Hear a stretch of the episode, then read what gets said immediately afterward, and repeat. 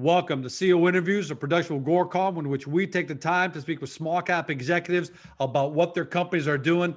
With us today, we're happy to have him for the first time ever, David Elsley, President and CEO of Cardiol Therapeutics, trades on the big board TSX under CRDL. For our friends in the US, CRTPF, and for our friends in Europe on Frankfurt under CT9. Now, look, we know that biotech companies, by their very nature, can often be difficult to understand for investors. There are a lot of technical terms, medical terms, FDA regulations, a lot of things. But in order to understand cardiol, all you have to know is they're developing therapies for heart disease and heart failure through cannabidiol, better known to all of you as CBD. For example, they've got a clinical product and they've got a commercial product. Their clinical product has been approved by the US FDA uh, for phase two, three uh, clinical trial in hospitalized COVID 19 patients with a prior history of cardiovascular disease. Uh, they're also planning for that same product, Cardiol RX, a phase two uh, trial for acute myocarditis. Now that is most is the most common cause of sudden cardiac death in people under 35. But while they're doing that, the great part is they've also got this commercial product that's already being commercialized, Cordylex. Uh, that's the first THC-free extra strength formulation of cannabidiol CBD oil uh, available across Canada. Why? March 2020, they became a medical cannabis uh, CBD supplier, sorry, to Shoppers Drug Mart, Canada's largest pharmacy retailer, through their online medical cannabis by shoppers. That's available nationwide. They've also raised more than $27 million or brought in more than $27 million since June 2020 through a prospectus offering, warrants, and options exercises. So they're really hitting out of the park. Let's talk about the company. David, welcome to Agoracom. Good afternoon, George. It's a great pleasure to be here. Thanks for having me today. Glad to have you because you guys doing some unbelievable things and there's some big things happening in your industry that we'll talk about later.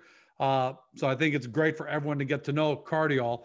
Before we do a bit of a deep dive into what you guys are doing there specifically, you know, we all hear about heart disease. We all hear about, you know, uh, heart failure and all that. We kind of take for granted that we know uh, all about it. Uh, but it's a there's a it's a major impact on the healthcare system in North America. How big of a problem are you looking to solve? The problem of of, of heart medicine is is the largest problem uh, facing the developed world today. So heart failure, for example, is an epidemic. It's driven by diabetes, obesity, high blood pressure. All of those factors are on the rise in the developed world. And that's driving this condition that affects 26 million people in the developed world, a leading cause of mortality. And it is one of the most frequent reasons people are hospitalized. And this drives extraordinary impact and healthcare burden on the US healthcare system alone, with over $30 billion in annual healthcare expenditures ascribed to heart failure hospitalization. So if you think about that, in terms of impact on human health, it's extraordinary. These patients have a 30 to 50% mortality rate within the first one to five years of diagnosis. But whilst they're having this disease impacting their quality of life, they're also in and out of hospital frequently. And that is uh, causing a tremendous impact and burden on the already strained healthcare systems.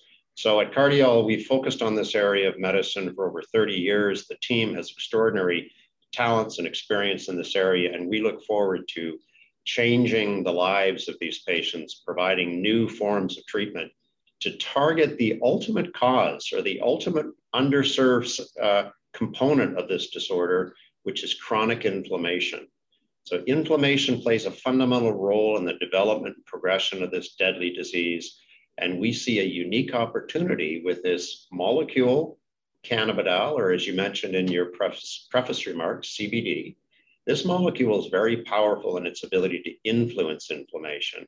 And we've developed ways to target it specifically at cardiac tissue to provide a protective benefit against this inflammatory insult. And we believe it's going to change people's lives. Okay. And I'm glad you bring that up because the first thing I was thinking as a devil's advocate is, well, from the if everybody watches TV, you see commercials for all sorts of heart medications. You hear of all sorts of drugs that are out there. What is that? What is that you think Cardiol RX uh, and we'll talk about where it is in clinical trial. But what do you think about what is about Cardiol RX that's better suited than a typical drug uh, candidate we've all been used to uh, for the for the population that you're targeting? I think the greatest uh, feature of, of this medicine is its safety profile and its potency in terms of its anti inflammatory properties. If you think about other anti inflammatory agents such as steroids, they're profoundly toxic. They have significant adverse side effects. They work through mechanisms in the body that can also that can actually cause vasoconstriction or restrict blood flow. And that's the last thing you want to do in a patient with heart disease. So if you think about um, other non-steroidal anti-inflammatories such as Vioxx or Celebrex, these well-celebrated painkillers, they have black, black box warnings that say may increase risk for heart attack and stroke. And that's because of the path they work through. The interesting feature of CBD or cannabidiol is it has this powerful ability to reduce inflammation without causing all of this toxicology or toxicity or side effect concerns of these more powerful steroidal agents. And that's where we believe this drug offers its greatest advantage safety combined with therapeutic benefit.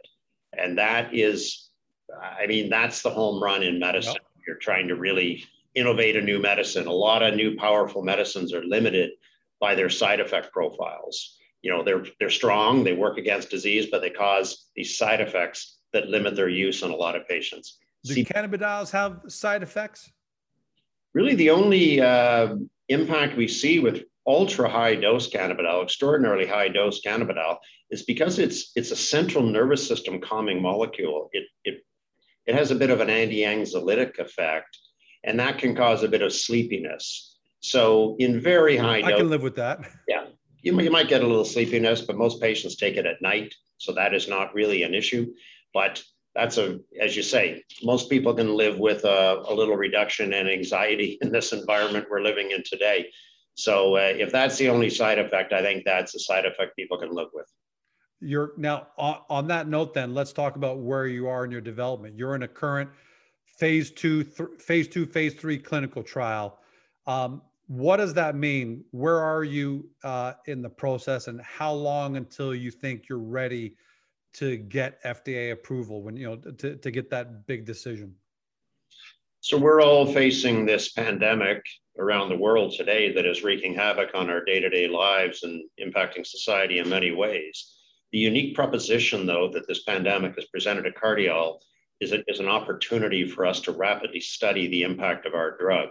So we're studying the cardioprotective benefits or the anti-inflammatory properties of Cardiol RX, our high-strength prescription cannabidiol formulation, in patients who are COVID positive, but more importantly, these patients are hospitalized with a, with a history or risk factors for cardiovascular disease, meaning they have heart disease and they become infected with the COVID virus. That sets up for an extraordinarily high risk for mortality or morbidity.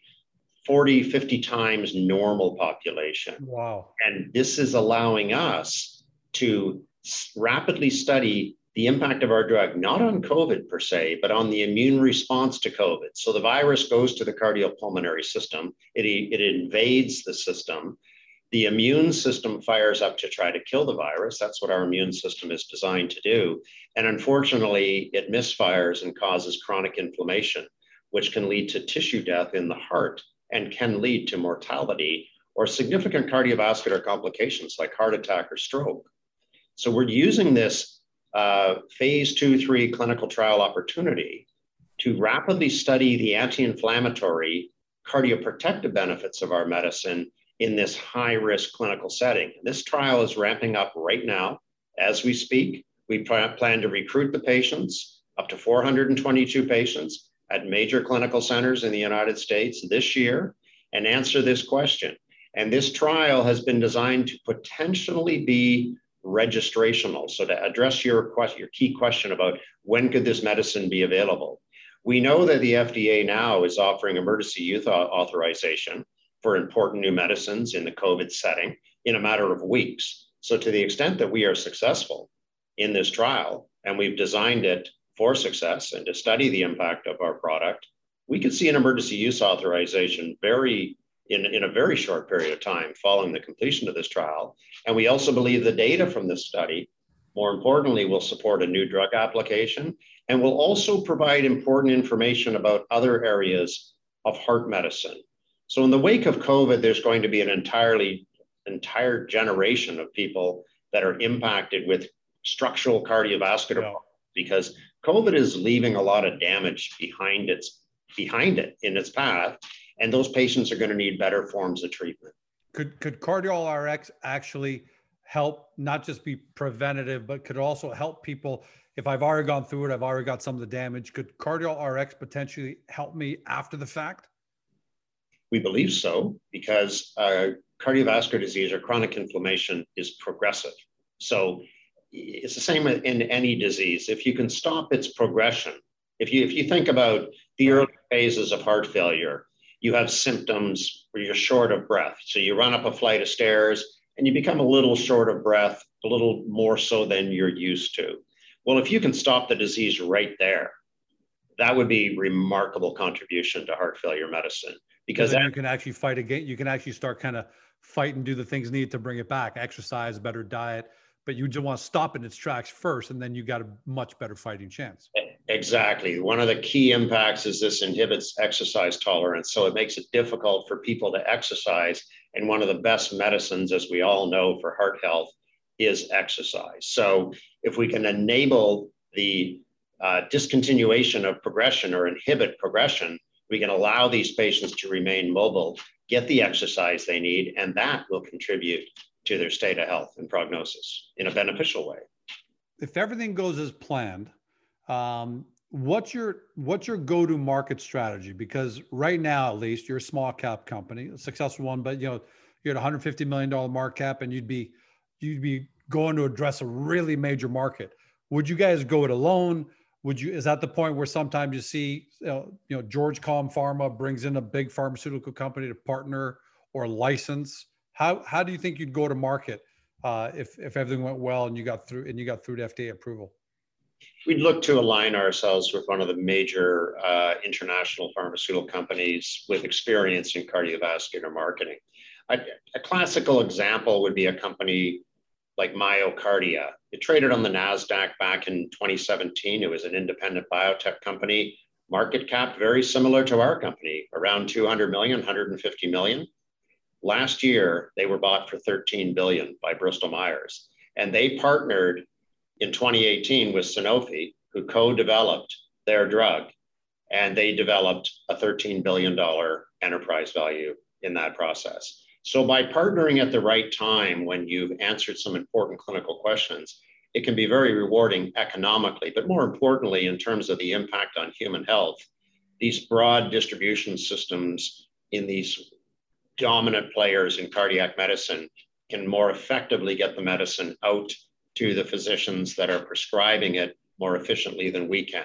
Our major contribution is answering the question about the medicine, targeting it, formulating it, developing it, showing where it works, and then lending, uh, bringing in the helping hand of a strategic partner to do the heavy lifting on the commercialization front so we can focus on where our talent lies, which is innovating new treatments in the broad areas of heart, heart medicine, of which there are multiple categories.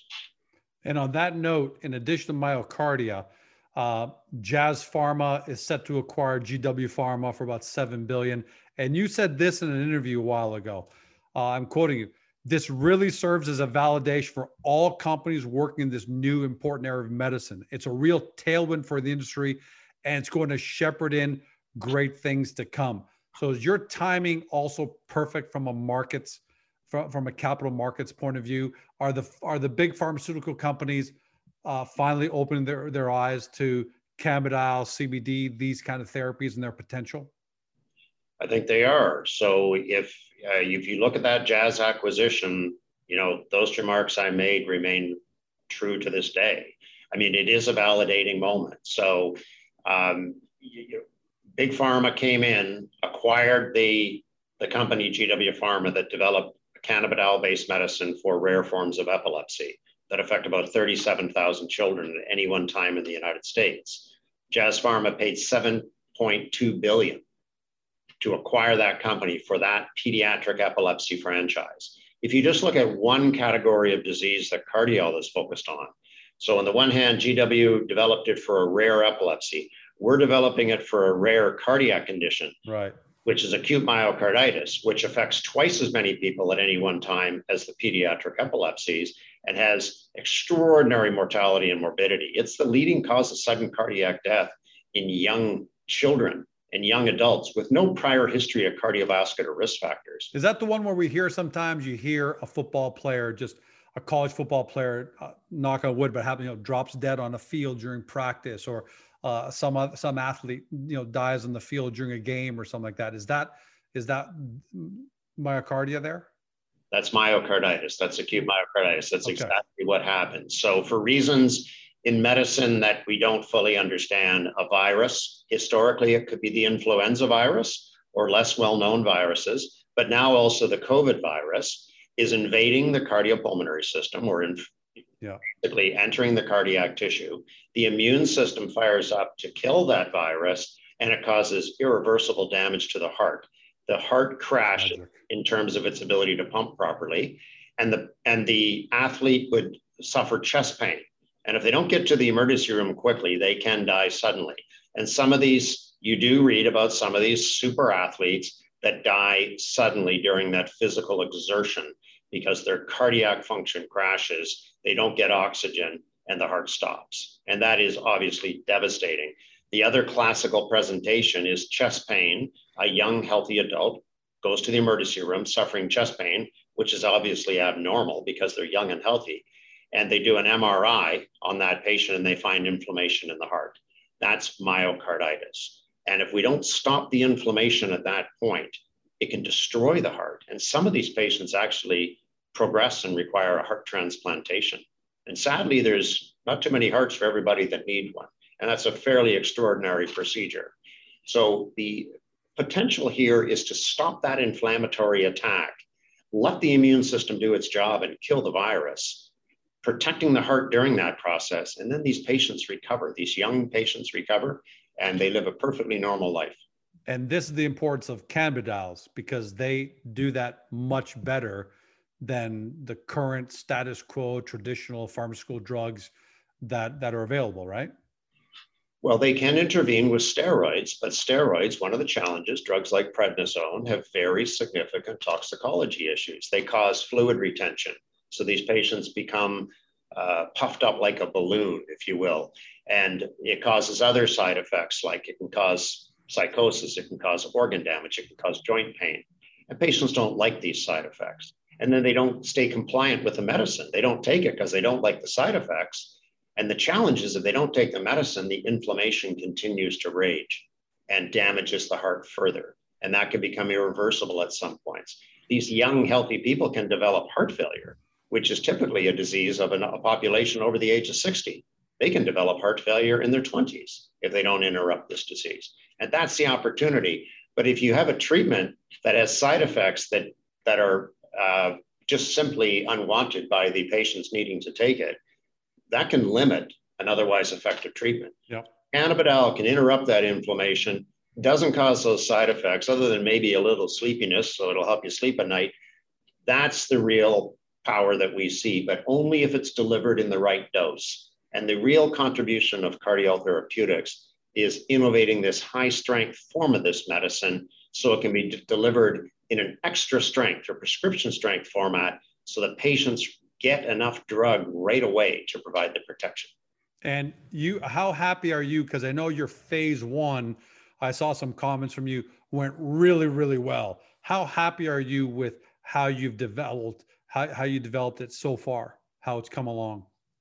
We were thrilled with the phase one trial data. Uh, we obviously expected this drug to be safe because of its extended experience now in thousands of children with epilepsy. So we certainly expected safety.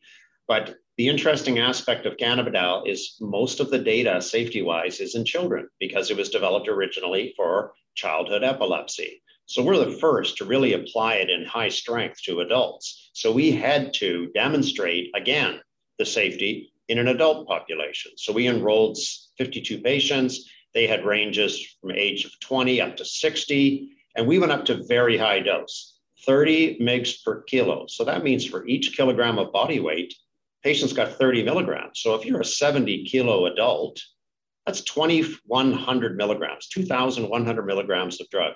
A lot of people that take CBD today uh, for different reasons, they're taking 25 milligrams or 50 milligrams. We wow. dosed up to 2,100 milligrams, and we still didn't see any serious adverse side effects. We still didn't see any changes in biochemistry. We saw no adverse impact on cardiac status, which is critically important because we're applying this to heart disease. And that's why we were so uh, excited about these results.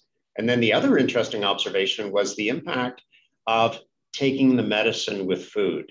We've said for years the best way to take this medicine we've developed is with food because it's a fat soluble medicine. More drug gets into the bloodstream to fight disease if you take it with food. And in this study, when the drug was administered with food, six to seven times more drug got into the bloodstream versus taking it on an empty stomach.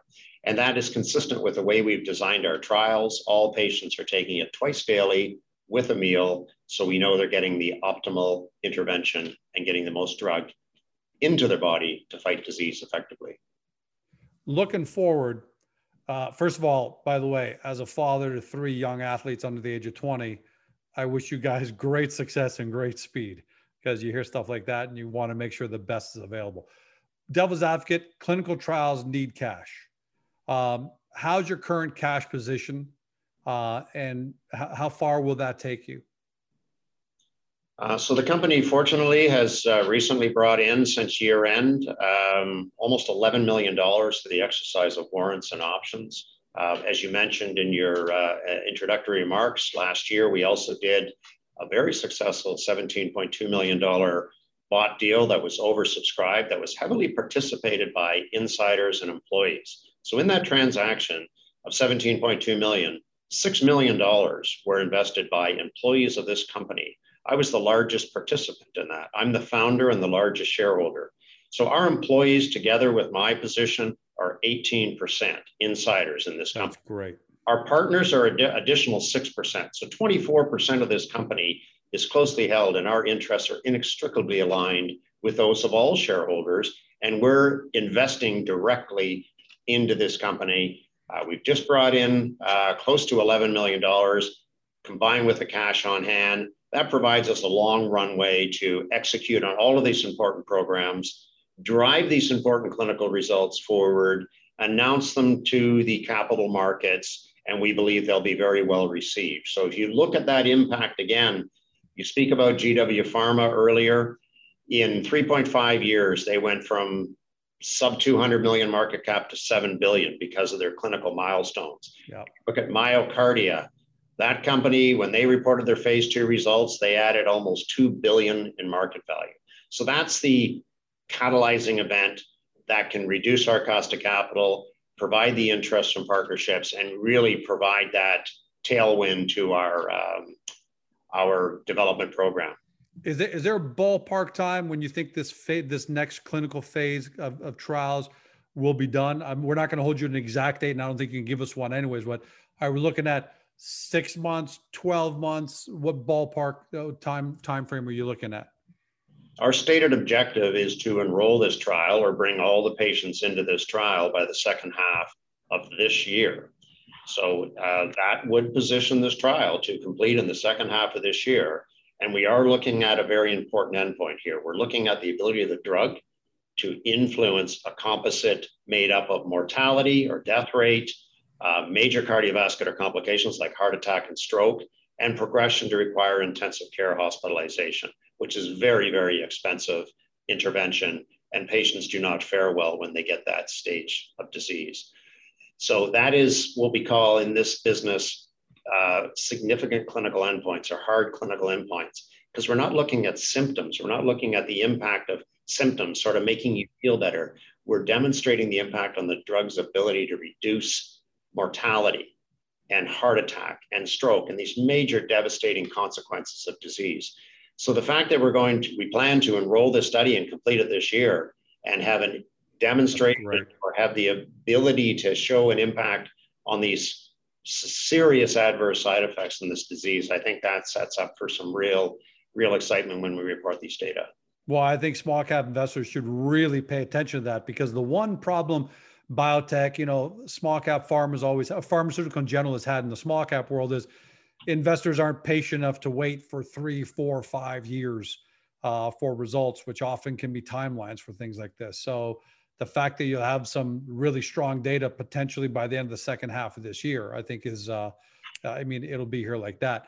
Let's talk about the fact that you're planning to uplift, uplist to NASDAQ.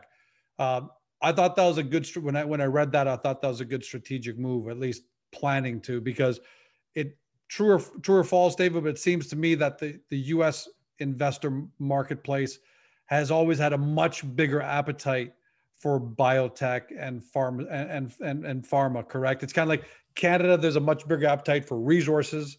And it seems like the US has a much bigger appetite for, for biotech and pharma. Is that true? And is that a big reason for this intention to, to uplist? Well, without exception, uh, the examples you're using there are correct. I mean, the life sciences, biotechnology community, industry, investment community in the United States dwarfs that of the entire world combined. It is by far the largest market for life sciences companies. It is the large because the United States is the largest healthcare market.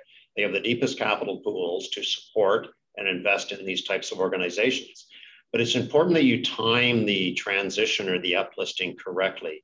You need to have US centric focused programs. So really the the the the trigger for us to pursue this was the initiation of our phase two, three program that was sanctioned by the FDA. So now we have a US centric clinical program. It is a drug that can benefit patients around the world, that can obviously benefit Americans. So it's an American or US centric program. Uh, it's addressing probably the greatest healthcare burden uh, in the US, which is heart failure medicine or cardiovascular oh, yeah. disease.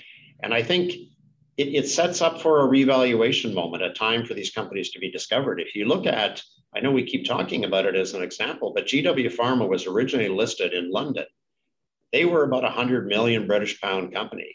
When they migrated to the NASDAQ, within a year, their market cap reached a billion. And not a lot changed corporately. They were just discovered. They were revalued, if you will. And that's the opportunity we see for Cardiol by listing on the preeminent exchange for biotechnology life sciences and pharmaceutical companies. How's that? How's that process going so far? Are you still the planning stages? Have you initiated, you know, uh, filings with the SEC and things like that? And whichever stage you're at, what's the ballpark milestone for when you'd like to be uh, on on Nasdaq? So we have made formal application. We announced that early in March that we were making formal application, and we indeed have made that formal application. So we're working through the application process. Certain aspects of that are controlled by the NASDAQ, not by us. Our goal is to be listed as soon as possible. Tomorrow would not be too soon, for example. It won't be tomorrow, but it's going to be very soon in the very near future. Our goal and our strategy is to make sure this company is listed on the preeminent exchange because we believe we have a breakthrough medicine that deserves to be featured in the largest uh, capital markets environment for life sciences breakthrough companies. And it's um, a bit disheartening, to pardon fun there, but it's a bit disheartening to watch other companies that we believe have asset profiles and development programs less advanced than our own that have market valuations trading at orders of magnitude larger than, than our market capitalization. So we believe there is a, a disparity there that needs to be rectified, and it can only be rectified by making this company better known or more broadly known to the US investment community. And that's why we're now introducing it to US analysts, life sciences funds, uh, major investment banks, broadening the awareness now that we have this landmark study uh, being initiated in the US. I know you can't give a, a price target or projection, that's for sure. But when you're introducing the company to you to, to the U.S. capital markets, I'm sure you you are. I, I, should say sure, but I'm assuming you're probably doing some some peer mark some peer uh, uh, comparisons, you know, to George Com Pharma and ABC Pharma, for example. Based on just those comparisons, Uh, what what do you think a more a, a fair a fair market value would be? Market cap value would be for Cardiol, just bit, just based on those comparisons, not you giving a price projection. And if you don't have one, you don't have to answer that. But I figured it'd be a, a smart thing to try and ask, anyways. I think it's best to use um, the gauge of these other proxies that we've been discussing in this call. I mean, if we, again, if you go back on a typical stock chart for MyoKardia back in 2017, the company was trading at a $200 million market valuation. That same company in the fourth quarter of last year, 2020, was acquired for 13 billion by Bristol Myers. Uh, GW Pharma, same scenario, trading unrecognized on the London Exchange uh, at 100 million pound market cap. Were featured on that, were then brought to the NASDAQ, properly uh, presented to the investment community. Within a few short years, that company was acquired 7 billion. So where we are in that trajectory, we're certainly more advanced than we are today. There's certainly a, right. a, um, a revaluation opportunity here to take place and I think those two examples show you one being a cannabidiol based medicine and one being a heart medicine for rare cardiac disease. I can't think of two better examples to consider as potential proxies for the value we could create if we're listed on the preeminent life sciences exchange, which is NASDAQ. Well, that's that's that's exciting, David, and uh, I like the way you kind of uh, you you phrase that. There's a revaluation opportunity. So that's why investors are watching and listening to this to they've got they've got they've got to go do some of their homework because we can't tell them that our job and your job is to give them all the facts they need. They got to go they got to go do their homework. Last last questions on two smaller items i think are important but i really want to get cardiol rx because i think that's a really the, the big part of uh, of cardiol. Uh, but you've got you've got Cordelex right now. So i like the fact that you are an r&d uh, you you are in clinical trials, um, but you still have a commercial product in, in that's available nationwide through a pretty big partner in Shoppers Drug Mart. Let's have let's have a one or two minute conversation on Cordelex, uh, how it's doing today, because obviously for it to pass muster at Shoppers, got to be a great product. How's it doing, and what are the plans going forward to expand on that? So Cordelex represents an interesting opportunity for, for Cardiol Therapeutics. We set out to develop a pure heart medicine. So when we looked at this cannabidiol molecule, we saw a cardioprotective agent. Another company that we've talked about today saw it as a potential medicine for epilepsy. That company went down the epilepsy route and it worked out very well. They received FDA approval for cannabidiol for epilepsy. But one of the challenges of that medicine approved in the United States is its cost structure. It's 32,000 US dollars a year. That is outside the scope and reach of most people's ability to pay. So it requires reimbursement. That drug is not available in the Canadian market. And if it was available, it would probably be north of $50,000 Canadian, completely unaffordable. So, because that pure medicine was developed successfully, and is on track to become what we believe, or analysts are forecasting, could be a billion dollar market in the US.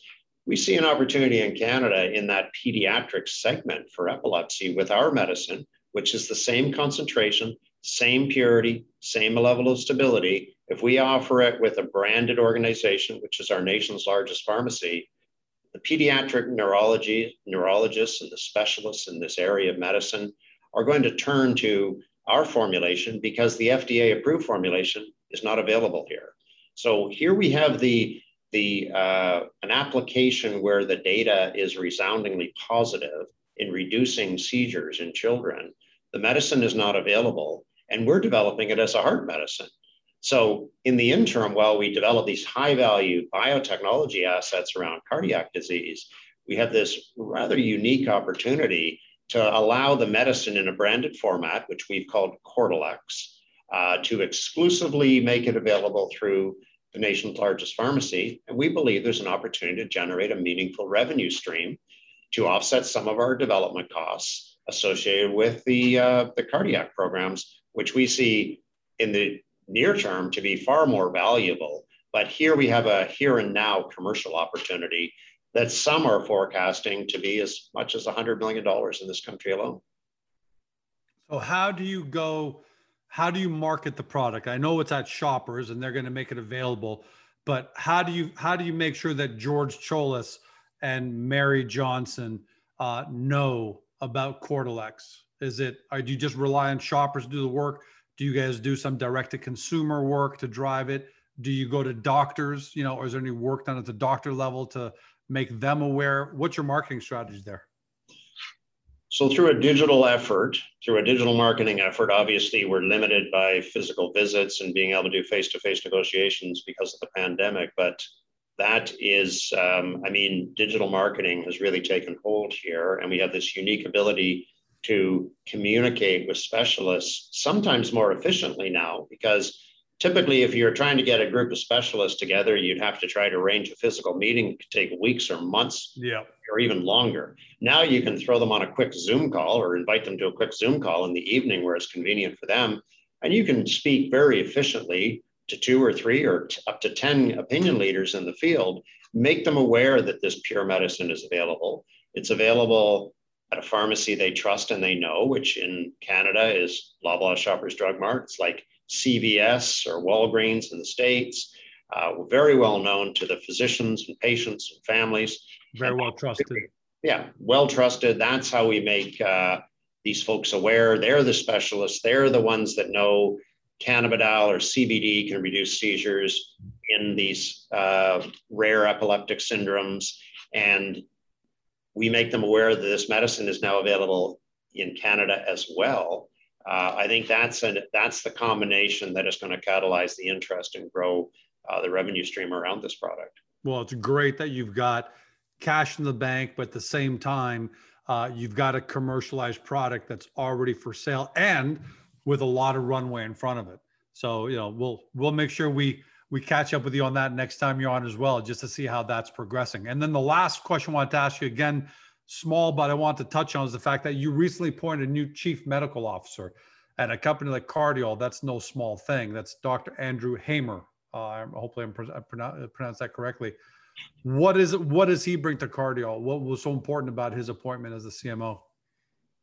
Uh, Andrew is Andrew's addition to our team is is has been been quite extraordinary. I mean, if you look at his background, it's it's really quite rare. So here we have um, he headed the cardiometabolic program for Amgen, uh, largest biotechnology company in the world, over $25 billion in sales. He headed the key cardiac programs there at that company uh, for the past several years. Prior to that, though, he was a practicing cardiologist with extraordinary experience in not only cardiology practice and caring for heart failure patients, but also in running and participating in clinical trials developing new medicines for heart disease. So here we have this rare combination of cardiology practice, clinical trial design and execution, as well as industry experience. And that's Perfect. hard to come by. Usually you get either the academic background or you get the industry background. To get them both, it's very rare. We were thrilled um, when he chose to come, you know, basically to a smaller organization where he could get back on the front line and directly influence uh, the development of new medicines. And I think that's uh, just another major validation moment for this company and an endorsement of our prospects in heart disease. Well, you took the words out of my mouth because third party validation is a very, very important, almost ad nauseum to people who watch Agoracom because the fact of the matter is, if George from GeorgeCom is on, I mean, he's going to say everything he's he's optimistic, he's idealistic, and the future looks fantastic. And that's what you expect out of CEOs, right, and leaders of companies. But you've got a lot, multitude of third-party validation. But Dr. Andrew Hamer, I think, is a great example of third-party validation. I don't think he had any shortage of options uh, in front of him. The fact that he chose to come to Cardiol on its own speaks volume. So congratulations uh, on that. And I love that in terms of third-party validation because it it backs up where you're saying it's not just David, the CEO, it's some other pretty smart and accomplished people as well. Last word to you, Dave, before we sign off. What are the uh, key takeaways you want for your current investors? Because you obviously have a, a, group of very loyal current investors, and and and we're going to have new investors coming in. What what what are the key takeaways you want all of them to to take away from Cardiol?